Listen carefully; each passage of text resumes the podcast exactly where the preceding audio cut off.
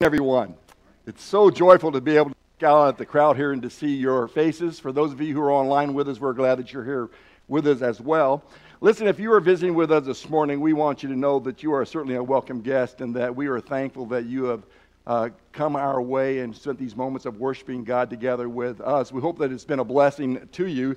This is really a treat for us as a congregation. We've been doing this now for a number of weeks, but nevertheless, it's just good to see everyone and be able to hear the buzz before the services begin and then to listen to you all sing with your hearts to our Lord. It's, it's so special. Uh, springtime is here. I mean, it's so nice outside. Yesterday, Lori and I spent the day trying to dig out a tree out of our front yard, and that was really a fun thing to do. Not. Uh, but it's, it's just beautiful outside. I think the day is supposed to be in like in the 70s. That's incredible.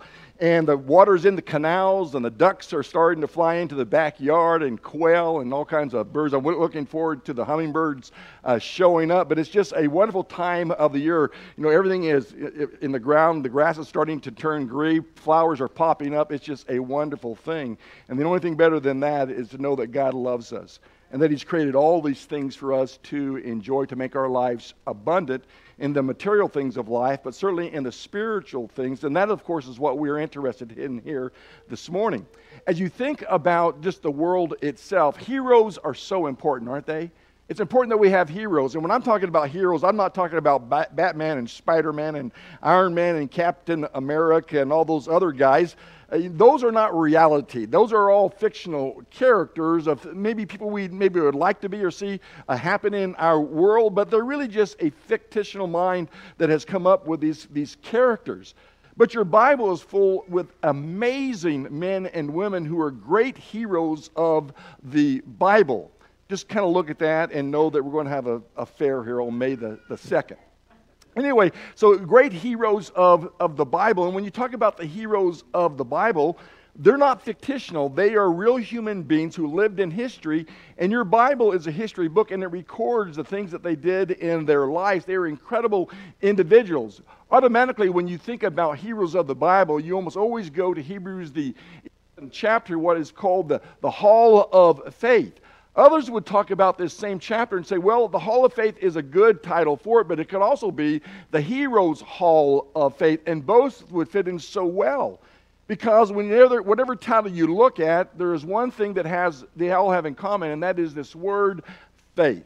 Faith is so important when you talk about the heroes of the scripture. Even when you talk about your life, faith is so important. In fact, in Hebrews, the 11th chapter, the word faith is used like 23 times.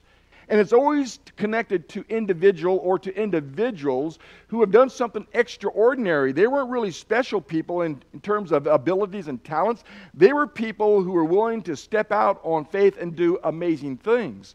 So when you talk about the heroes of the Bible, they are men and women of faith who did extraordinary, incredible things. And that's true of the story of Abram that was read to us, or, that we talked about, or was read to us just a few moments ago out of Genesis, the uh, 12th chapter. But I want to invite you to open your Bibles to Hebrews, the 11th chapter, for a portion of the sermon. And I want you to see something that was written there because, like we said, this is called the Heroes Hall of Faith. And you learn about some incredible things, and especially Abram, or Abraham, as most of us know him by. Listen to what it says concerning this incredible man beginning in verse around verse uh, 7 or verse, verse 8. By faith, Abraham, when he was called, obeyed by going out to a place which he was not, which he uh, out to a place which he was to receive for an inheritance, and he went out not knowing where he was going. By faith, he lived in an alien land of promise, as a foreign land, dwelling in tents with Isaac and Jacob, fellow heirs of the same promise. For he is looking for a city which has its foundations, whose architect and builder is, is God. Abraham becomes a, a prominent figure in the scriptures when you talk about any kind of, of hero. Notice it says that he went out by faith. Well, what was his faith in? What was it that, that Abraham believed in? And the answer to that question is, is that he believed in God. Well, you might be sitting there thinking to yourself, well, that's so obvious, Richard. We all know that. But when you think about his circumstances and what was going on in his life and in his day, for him to believe in God was really a step. It was a huge step for him. He was born probably in Chaldea, in Ur of the Chaldees, most likely. Later on, he would move up to Haran with his father, Terah. But Joshua, the 24th chapter, verse 2, tells us something about Terah, and that is, is Terah was an idol worshiper. Chaldea was a place of idol worship. But it says of Abraham that he believed in God and that it was counted to him as righteousness over in Galatians, the third chapter. So it's amazing that Abraham did not follow the footsteps of his father as so many young men do. He went out on his own and he believed in the God that is revealed to you in the Bible and not into the idols of the world in which he lived. So it's an incredible thing when you think about that kind of belief. What I'm saying to you is that when you talk about the heroes of the Bible, whether you're talking about Abraham or whether you're talking about Sarah or whether you're talking about Adam and Eve or Noah or Enoch, all these were people of faith. And their faith was not based on their abilities or their, their talents or their power or their wealth. It was all about them being believers in God and having faith in God. That word faith and that word belief really are synonymous terms. They come from the same uh, word, Greek word pisteuo, and these people were those who really did sell out in faith in every way. So here's my question for you this morning, and it's this Do you believe in God? Do you believe in God? I'm not talking, do you just mentally assent to God, but do you really believe in God? That you believe in God so much that you would be willing to deny yourself? That you'd be willing to leave this life behind and go to the next. That you'd be willing to live where you are, what you have been doing, your former life, and then to move on. Well, that's what we're going to learn about Abram, and that's what sets him apart is that he had such a strong faith in God that he was willing to deny himself of a lot of things. Now, God made him a lot of promises that probably motivated him, but before that happened, he was a man who believed in God. So, do you believe in God? No. Do you really believe in God? Let me share with you a young person. His name is Danny Dutton. Danny Dutton is an eight year old, he's a third grader and he had an assignment that was given to him as homework to explain God. And it's interesting what he says about God. Listen to his words. This is just part of it. One of God's main jobs is making people. He makes them to replace the ones that die so that there will be enough people to take care of things on earth. He doesn't make grown ups, just babies. And I think that's because they are smaller and easier to make. That way, he doesn't have to take up his valuable time teaching them to talk and walk. He just leaves that to mothers and fathers. God sees everything and hears everything and is everywhere, which keeps him pretty busy. So you shouldn't waste your time by going over your mom and dad's head asking for something they said you couldn't have. You should always go to church on Sundays because it makes God happy. And if there's anyone, anybody you want to make happy, it's God. You don't, if you don't believe in God, you'll be very lonely because your parents can't go everywhere with you like the camp, but God can. It's good to know that He's around when you're scared in the dark or when you can't swim very good and you get thrown into the real deep water by the big kids. And you shouldn't just always think of God so that you can get something from Him. I figure God put me here and that He can take me back anytime He pleases. And that's why I believe in God. It seems so simple, doesn't it? And yet, when you think about it, it's such a profound thing. Now, Danny Dutton went on to say a lot of other things, but you get his idea. Danny believes in God. He believes in the God who makes people. He knows that we are made after God's image and that we are precious and special to God because of that. He believes in a God who listens to people who is nearby when you're frightened and when you're lonely. He believes in a God that cares about us. That's so incredible coming from such a young mind that he would uh, meet that kind of vision or that belief in what God is and, and who God is in his life.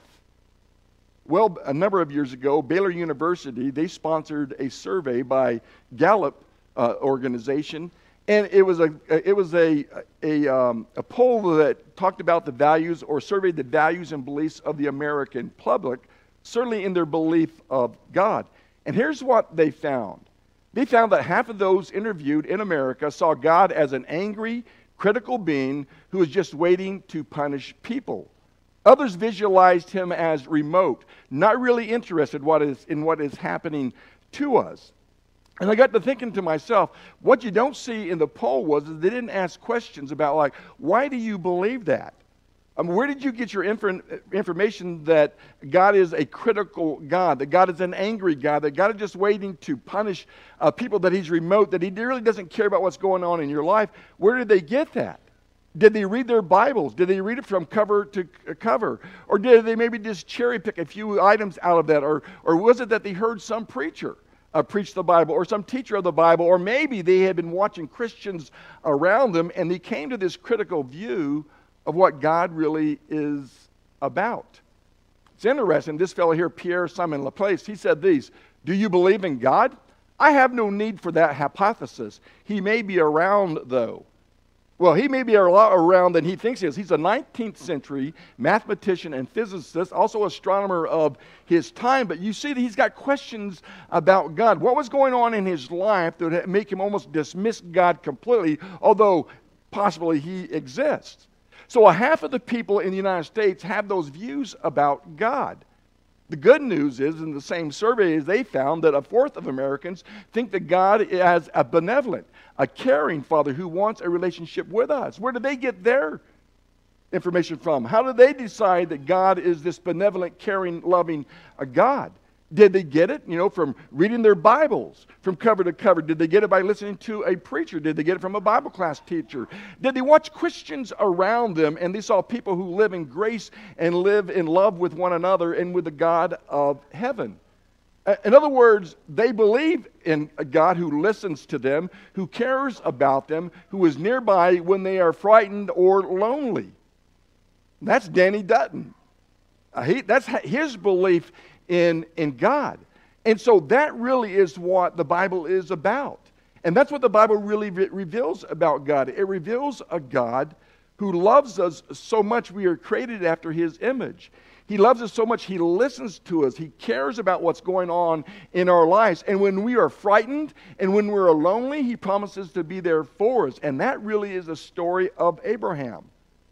Abraham believed in God or had faith that he would leave a, a, a, land that he is familiar with and leave it behind and go to a land that the Bible says he knew nothing about, a foreign land that he would dwell in. And you're talking about a long trip, man. I mean, you're talking about several, you know, a, over a thousand miles going for, from Haran through the normal route down through Palestine, coming down to the land of Canaan and Beersheba, and then going down to Egypt and then back up to Beersheba once again, which is really in a really a huge desert, a big desert desert, but he dwelled there, and he dwelled there out of faith because God made him promises. When you talk about faith, it's impossible to please God without it. Anyone who comes to God must believe that He is, and that He is a rewarder of those who seek Him. And so, if we want to live the abundant life that Jesus promises us, if we want to go beyond where we are right now as we are to greater heights, into greater places, then our faith is super important to us as followers of Jesus. So let me share with you the story of Abraham and God. It's pretty hard to do that because the story of Abraham and God is about this incredible relationship that he has with God.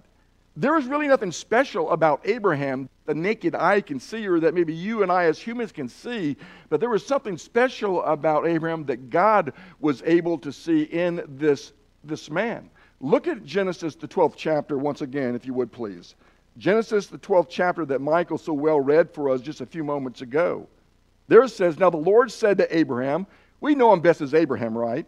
Go forth from your country, from your relatives, from your father's house, to a land which I will show you, and I will make you a great nation. I will bless you. I will make your name great, and so you shall be a blessing. And I will bless those who bless you, and I will curse those who curse you. And in you all the families of the earth shall be blessed. So Abraham becomes so important to the story of, of faith. And the reason why Abraham is so important to the story of faith in the Old Testament is because he began the promises to the people of Israel. He is a Hebrew who is called out by God, and from his loins will come the children of Israel, and from his loins will come your salvation and our salvation. In fact, the salvation of even those in his present day. The reason Abraham is so important in the New Testament to both you and me is because God fulfilled his promises to Abraham and that through his life and through his loins would come a Savior, would come a seed. That's Jesus Christ, through which the whole world would be blessed. And so, because of him, Paul reminds the Galatians and us that those who are baptized into Christ are clothed with Christ. I believe clothed with Christ's righteousness because we're washed by his blood. And there it says in verse 29 and we become the heirs of Abraham according to promise. So Abraham has this incredible relationship with God, a unique relationship with God. The question is, is, is why? Because when you look at Abraham, Abraham really wasn't what you would call a good leader.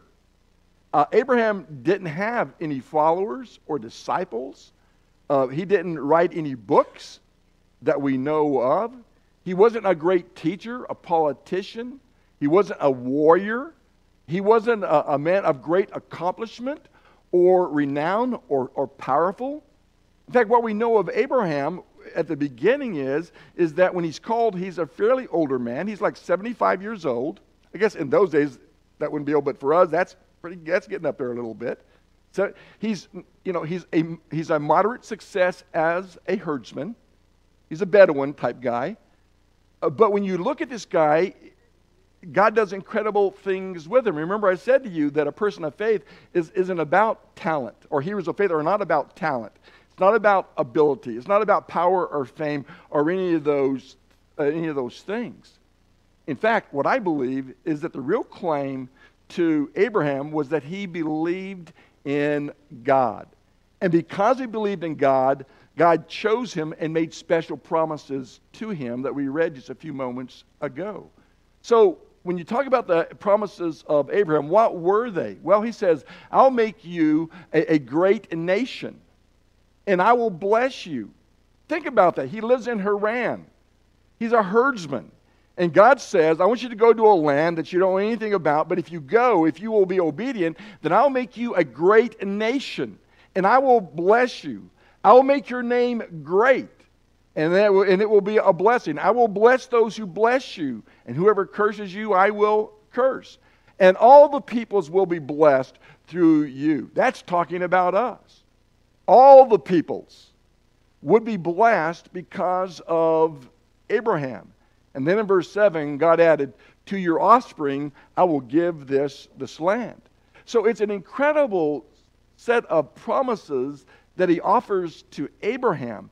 But the promises are not just Abraham's, they're both yours and they are mine because we are the people of that nation. We are those who inherited the promise of Abraham and that seed and that Jesus who would come on the scene. So God is telling Abraham, I want a relationship with you.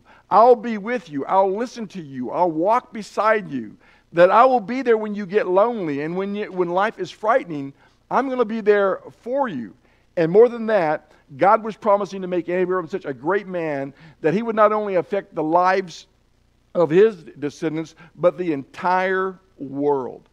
That's incredible when you think about it. Remember, I said to you that he was probably just a moderate success as a herdsman? He leaves Haran. He goes over the top of the north route, comes down through Palestine. He gets down to the promised land, and the Bible says that there's a famine in the land. So he goes on south to Egypt. Runs into some problems there, but when he leaves Egypt, guess what he leaves Egypt as? A rich man. He has herds. He is given wealth by Pharaoh there because of an incident that happens there. But providentially, I believe that's part of him becoming a great man and a great nation. When he comes back to Beersheba to the north, to that, you know, that desert land, he is a foreigner in a land of people who don't believe in God. They're Canaanites. Abraham is there and he sojourns in that land. And God says, Here are the promises, and now I'm going to make those promises come true. And he is with Abraham throughout his entire life. So here's a question Why did God choose Abraham? Why did he choose him? Did he choose him because of his talents? Did he choose him because of his leadership skills, his abilities? Did he choose him because he was a charismatic man, a handsome man, or any of those things? And the answer to that is no. He didn't choose him for any of those things. The only reason that makes any sense is that God saw what was in Abraham's heart. He saw a potential that was there. And when he looks at you and when he looks at me, he sees the exact same thing. He sees our hearts. Remember when David was chosen, he's the youngest in his family? He's not even a full grown man yet. And yet God chooses him and tells Samuel, You need to choose that man. That doesn't make sense. What about his brothers? They're warriors. And God just says to him, Listen, man looks out the outward part of what man is about, but God looks at the heart. He looks at your heart and he looks at my heart. And he sees things there that maybe we ourselves can't even see, but it's an incredible thing. I love this passage of Scripture. Uh, I have lots of favorites, but this is one of my favorites out of the Old Testament. Ecclesiastes 3 and verse 11. Yet God has made everything beautiful in its own time. But listen to this next part. He has planted uh, eternity in the human heart. But even so, people cannot see the whole scope of God's work from beginning to, to end. So, what is he saying? What does that mean? How does that make sense that he has planted eternity in our hearts? I believe that God is talking about inside each of our hearts is a God shaped hole that only he can fill. We are hardwired that way. We are created in God's image. And at some point in our lives, we're going to strive to fill that hole. God has put that hole there that we might pursue Him. Some will neglect it, some will reject it.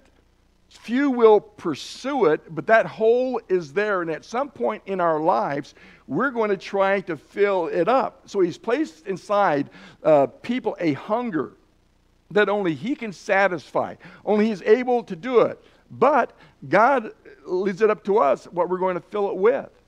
And people fill these holes up with all kinds of things. We'll try to fill it up with wealth or material things. We'll try to fill it up with, with power. We will try to pull it, fill it up with, with fame. We'll try to fill it up with the things that we crave after or things that we desire. And we think that when we fill that hole with those things there, we're going to be super happy people, only to find out that we're not happy at all. In fact, that's why I believe there's so many people who are dissatisfied in the world around us today because they fill them with the wrong things.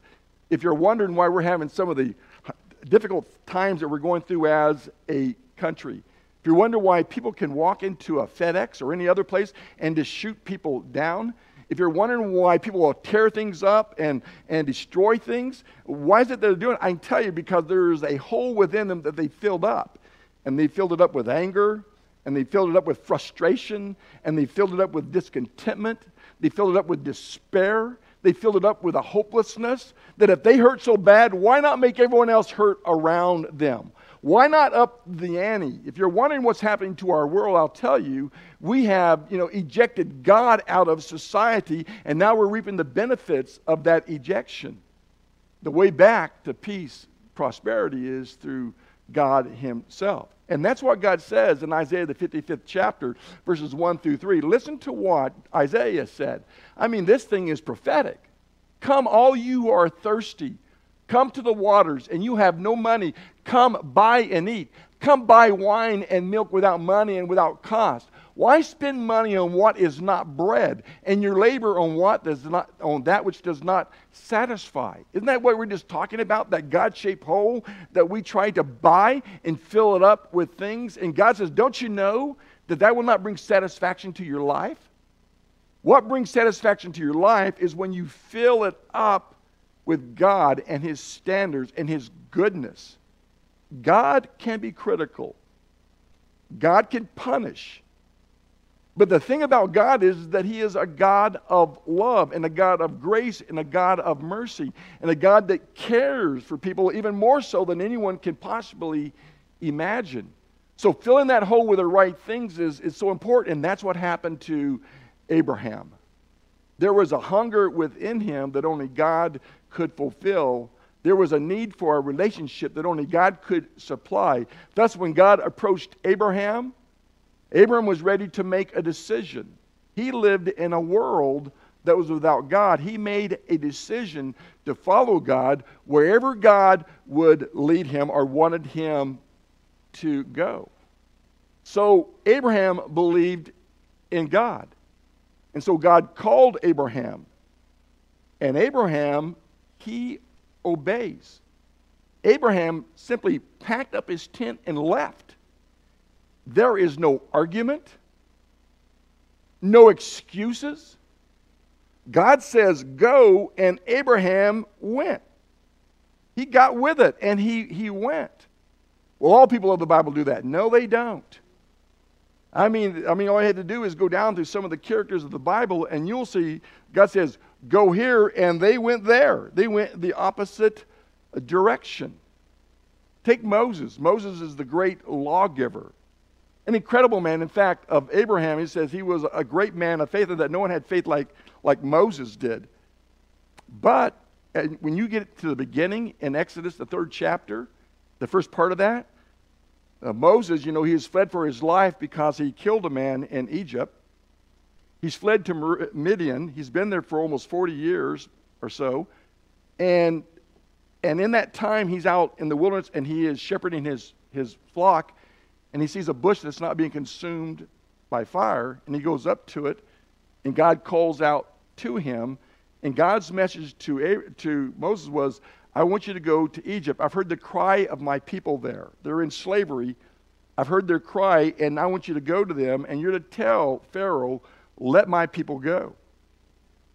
Well, guess what Abraham, uh, I keep saying Abraham, guess what Moses' response was?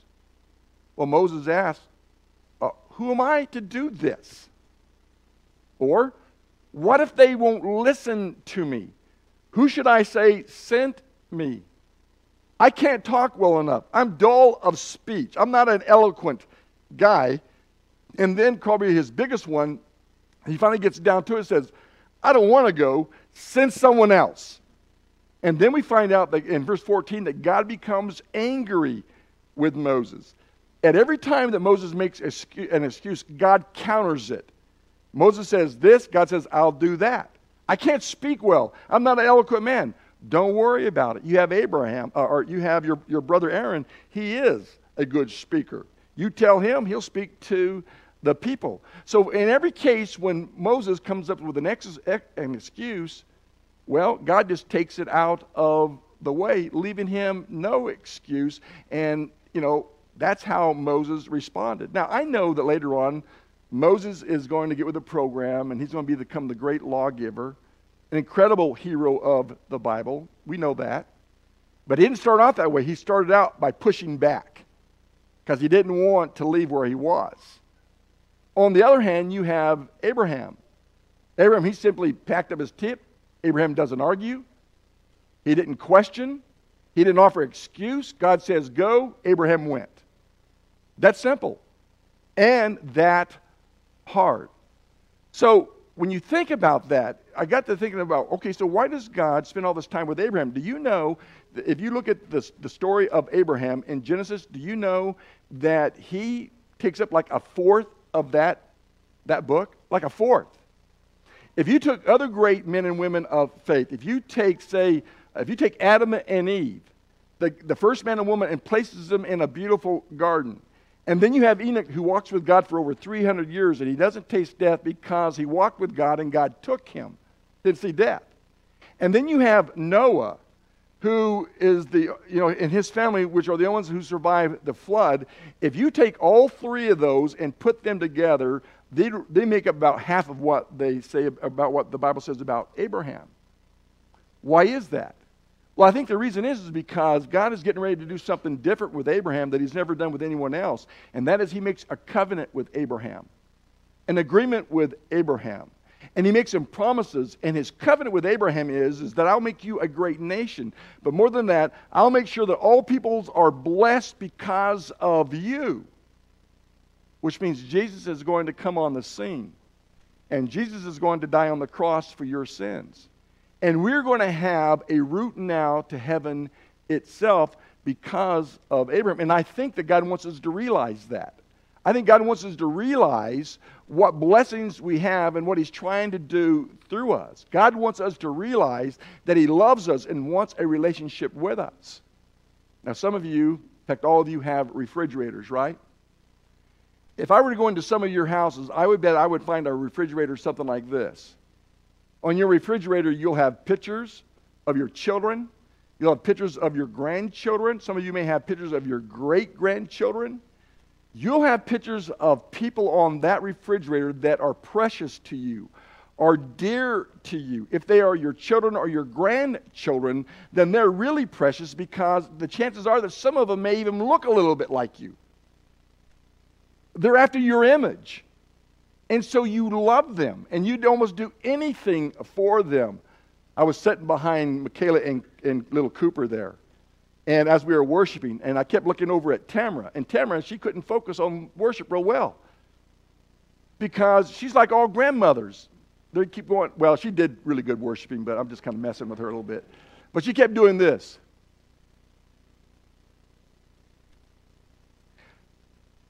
Grandbabies are like watching a, a campfire.